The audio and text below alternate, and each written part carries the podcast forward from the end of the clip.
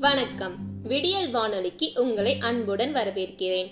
விடியல் வானொலியில் இன்று ப. ராகவன் எழுதிய ஹிட்லர் புத்தகத்தில் உள்ள பத்தாம் பகுதியான இரண்டாம் உலக யுத்தம் தொடர்ச்சி. வாசிப்பவர் விவிதா ராஜேந்திரன்.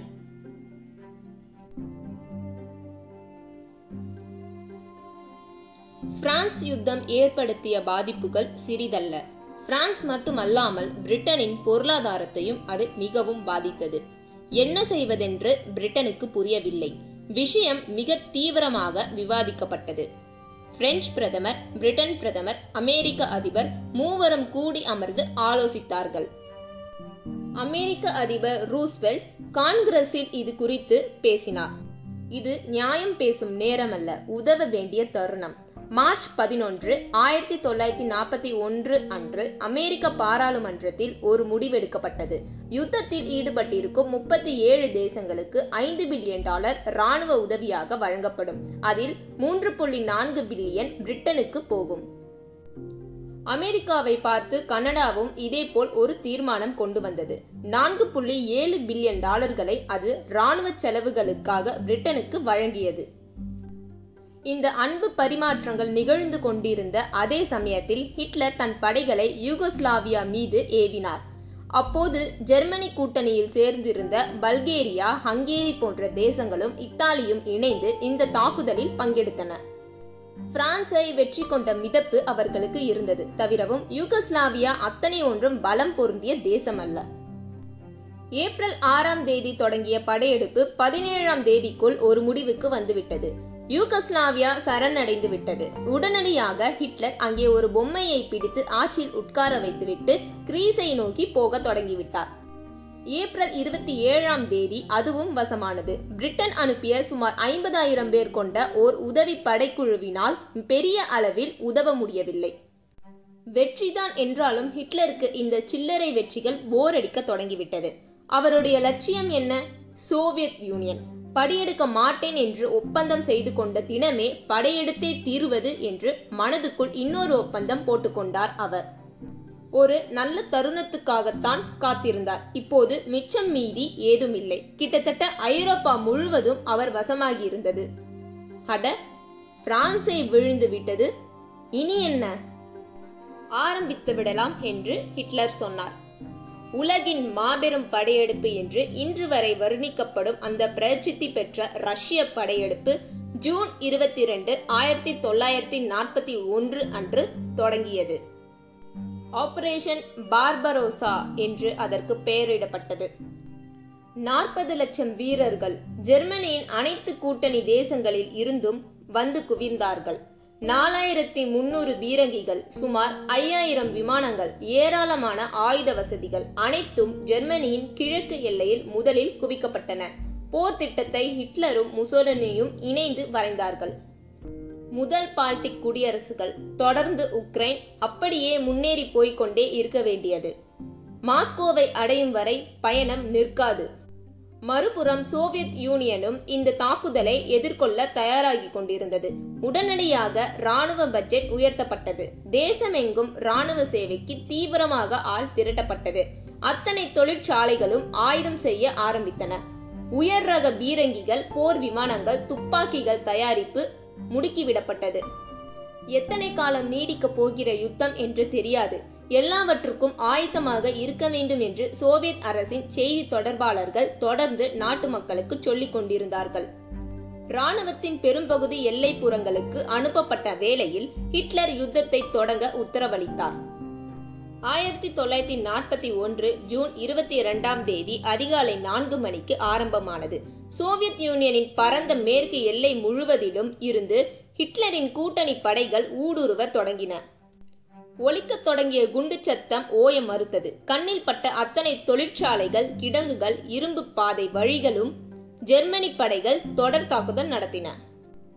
பதிலுக்கு சோவியத் வீரர்கள் நிகழ்த்திய தற்காப்பு தாக்குதலும் உக்கிரமாகவே இருந்தது. அவர்களுடைய தரைப்படை பலம் பொருந்தியது. போர் தந்திரங்களில் கைதேர்ந்த சில ஆயிரம் பேர்களைத்தான் அவர்கள் எல்லையில் நிறுத்தியிருந்தார்கள். பீரங்கிகளை வீழ்த்தும் கலையில் அவர்கள் விற்பனர்களாக இருந்தார்கள். ஆனாலும் ஹிட்லர் திடீரென்று தம் படையினருக்கு ஓர் உத்தரவை அனுப்பினார். யுத்தம் தொடங்கிய முதல் நாளே அது ஜெர்மானிய துருப்புகளுக்கு மிகப்பெரிய சாதகமாக அமைந்துவிட்டது. திட்டமிட்டபடி தரைப்படை முன்னேறட்டும். ஆனால் நமது விமான படையினரை சோவியத் விமான தளங்களை குறிவைத்து முதலில் அனுப்புங்கள். அவர்கள் முதல் நாளே அதை எதிர்பார்க்க மாட்டார்கள். ஹிட்லர் நினைத்தது சரி. சோவியத் அதை எதிர்பார்க்கவில்லை. முன்னேறி வரும் தரைப்படைக்கு உதவியாகத்தான் ஜெர்மனின் விமானப்படை பிரிவு பணியாற்றுவது வழக்கம். சட்டென்று அம்முறை ஹிட்லர் தம் திட்டத்தை மாற்றினார். விளைவு ஒரே நாளில் சோவியத் விமானப்படையின் ஆயிரத்தி இருநூறு போர் விமானங்கள் தாக்குதலுக்கு உள்ளாகி நாசம் அடைந்துவிட்டன. ஜெர்மனி துள்ளி குதித்தது. தாக்குதல் இன்னும் உக்கிரமானது. தாக்கிக் கொண்டே அவர்கள் முன்னேற தொடங்கினார்கள். ஆனால் சோவியத் ரஷ்யாவின் எல்லைப்புற நிலப்பரப்பு அத்தனை சாதகமாக இல்லை. விமானங்கள் பறக்க காலநிலையும் சாதகமாக இல்லை. எப்போதும் குளிர் சதுப்பு நிலங்கள் மிகுந்த பகுதிகள் அடர்ந்த கானகங்கள் திடீர் திடீரென்று எதிர்ப்படும் நீர்ப்பரப்பு.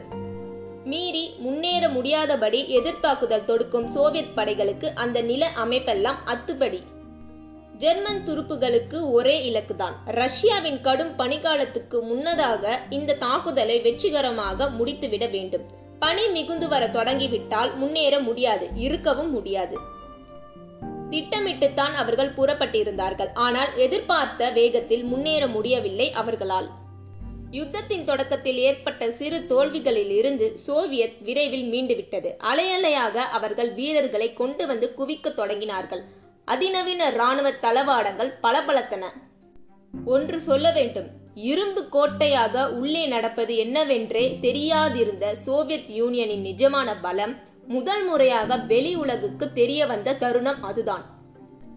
அப்பா எத்தனை ஆயுதங்கள் எவ்வளவு பீரங்கிகள் விமானங்கள் வீரர்கள் தங்களுக்கென பிரத்யேகமாக அவர்கள் வடிவமைத்து வைத்திருந்த வியூக யுத்திகளும் தாக்குதல் ஃபார்முலாக்களும் ஜெர்மானிய வீரர்களுக்கு மிக வியப்பை உண்டாக்கின. பேய்த்தனமாக அல்லவா வந்து மோதுகிறார்கள்? ஆனாலும் சலிக்காமல் முன்னேறி கொண்டிருந்தது ஹிட்லரின் படை. ஒவ்வொரு நாளும் ஹிட்லர் யுத்த நிலவரம் கேட்பார் ஆலோசனைகள் தருவார். எல்லை பகுதியில் வந்து உட்கார்ந்து கொண்டு தளபதிகளுடன் ஆலோசனை நடத்துவார். ஒரு அவசரம் என்றால் தயங்காமல் கூப்பிடுங்கள் நானே ஓடி வருகிறேன் என்று எப்போதும் சொல்வார். வாய் வார்த்தையாக அல்ல உண்மையிலேயே அவர் தயாராக இருந்தார். ஒரு முழு இராணுவத்தின் உற்சாகத்தையும் வெற்றியையும் தனி மனிதராக அவர் பெற்றிருந்தார் என்பதை மறுக்க முடியாது. ஜூன் மாதம் ஆரம்பித்த யுத்தம் எதிர்பார்த்ததை விட தாமதமாக நவம்பர் இறுதியில் ஒரு முக்கியமான கட்டத்தில் வந்து நின்றது. ஜெர்மானிய படைகள் லெனின்கிரேட் மாஸ்கோ ரோஸ்டாவ் போன்ற முக்கிய இலக்குகளின் எல்லைகளுக்கு வந்து சேர்ந்திருந்தன. பல்லாயிரக்கணக்கான வீரர்கள் அதற்குள் இறந்து போயிருந்தார்கள். நிறைய சேதம் ஆயுதங்களும் வீரங்கிகளும் கூட. மொத்த படையில் சுமார் இருபத்தி ஐந்து சதவீதம் பேரை ஜெர்மனி இழந்திருந்தது. ஆனாலும் அவர்கள் நம்பிக்கை இழக்காமல் இருந்தார்கள். இத்தனை தூரம் முன்னேறி வந்து விட்டோம் இனி என்ன?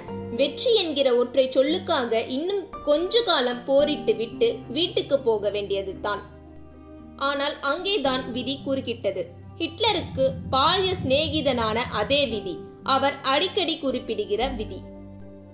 எப்போதும் அவருக்கு தகிக்கும் சூட்டுடன் வருகிற விதி அம்முறை குளிர்காலத்தின் வடிவில் வந்திருந்தது.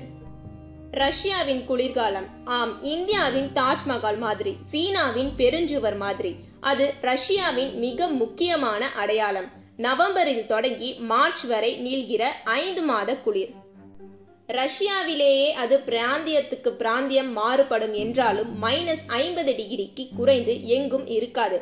அதிகபட்ச வெப்பநிலையாக அப்போது பதிவாகக்கூடியது மைனஸ் பதினைந்து டிகிரி. மாஸ்கோ என்றால் மைனஸ் முப்பது.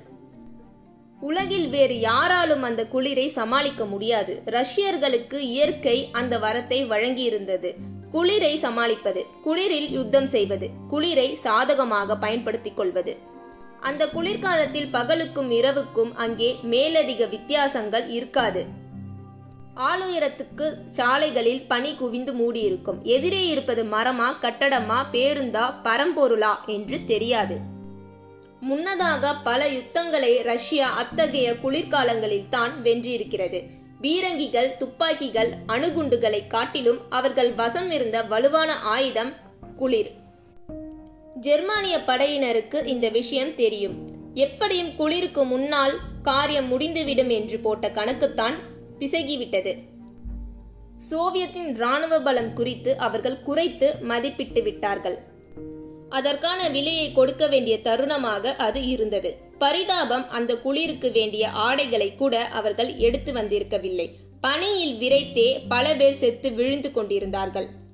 அப்புறப்படுத்தக்கூட அவகாசம் அளிக்காத சோவியத் படைகள் இடைவிடாமல் பீரங்கி தாக்குதல் நடத்தி கொண்டிருந்தது. தவிரவும் ஜெர்மானிய படை வீரர்களை ஓரிடத்திலிருந்து இன்னொரு இடத்துக்கு நகர்த்த முடியாத சூழல் உண்டானது. இது அபாயகரமானது. எங்குமே வழி புரியவில்லை. வரைபடங்கள் கைவிட்டன. குளிர் அவற்றை சாப்பிட்டு விட்டது விற்பனர்கள் மலைத்து போனார்கள். பாதைகளை சோவியத் படையினர் மூடிவிட்டிருந்தார்கள். மூடிய பாதைகளில் தாக்குதல் மட்டும் தொடர்ந்து கொண்டிருந்தது. முன்னேற விடாத தாக்குதல். மூன்று புறங்களில் இருந்தும் தாக்குதல். சமாளித்து பார்த்தார்கள். முடியவில்லை. செத்து போனார்கள். மிச்சம் இருந்தவர்களுக்கு பயம் வந்துவிட்டது. டிசம்பர் ஐந்தாம் தேதி சோவியத்தின் தாக்குதல் ஓர் உச்சத்தை எட்டியிருந்தது. அன்றைக்கு குளிர் அவர்களுக்கு மிகவும் சாதகமாக மைனஸ் அறுபது டிகிரியை தொட்டது. ஜெர்மானியர்களால் ஒன்றும் செய்ய முடியவில்லை. ஏதாவது ஒரு கூடாரத்தை பற்ற வைத்துவிட்டு உள்ளே போய் உட்காரலாம் போலிருந்தது. சோவியத் படைகள் விடவில்லை.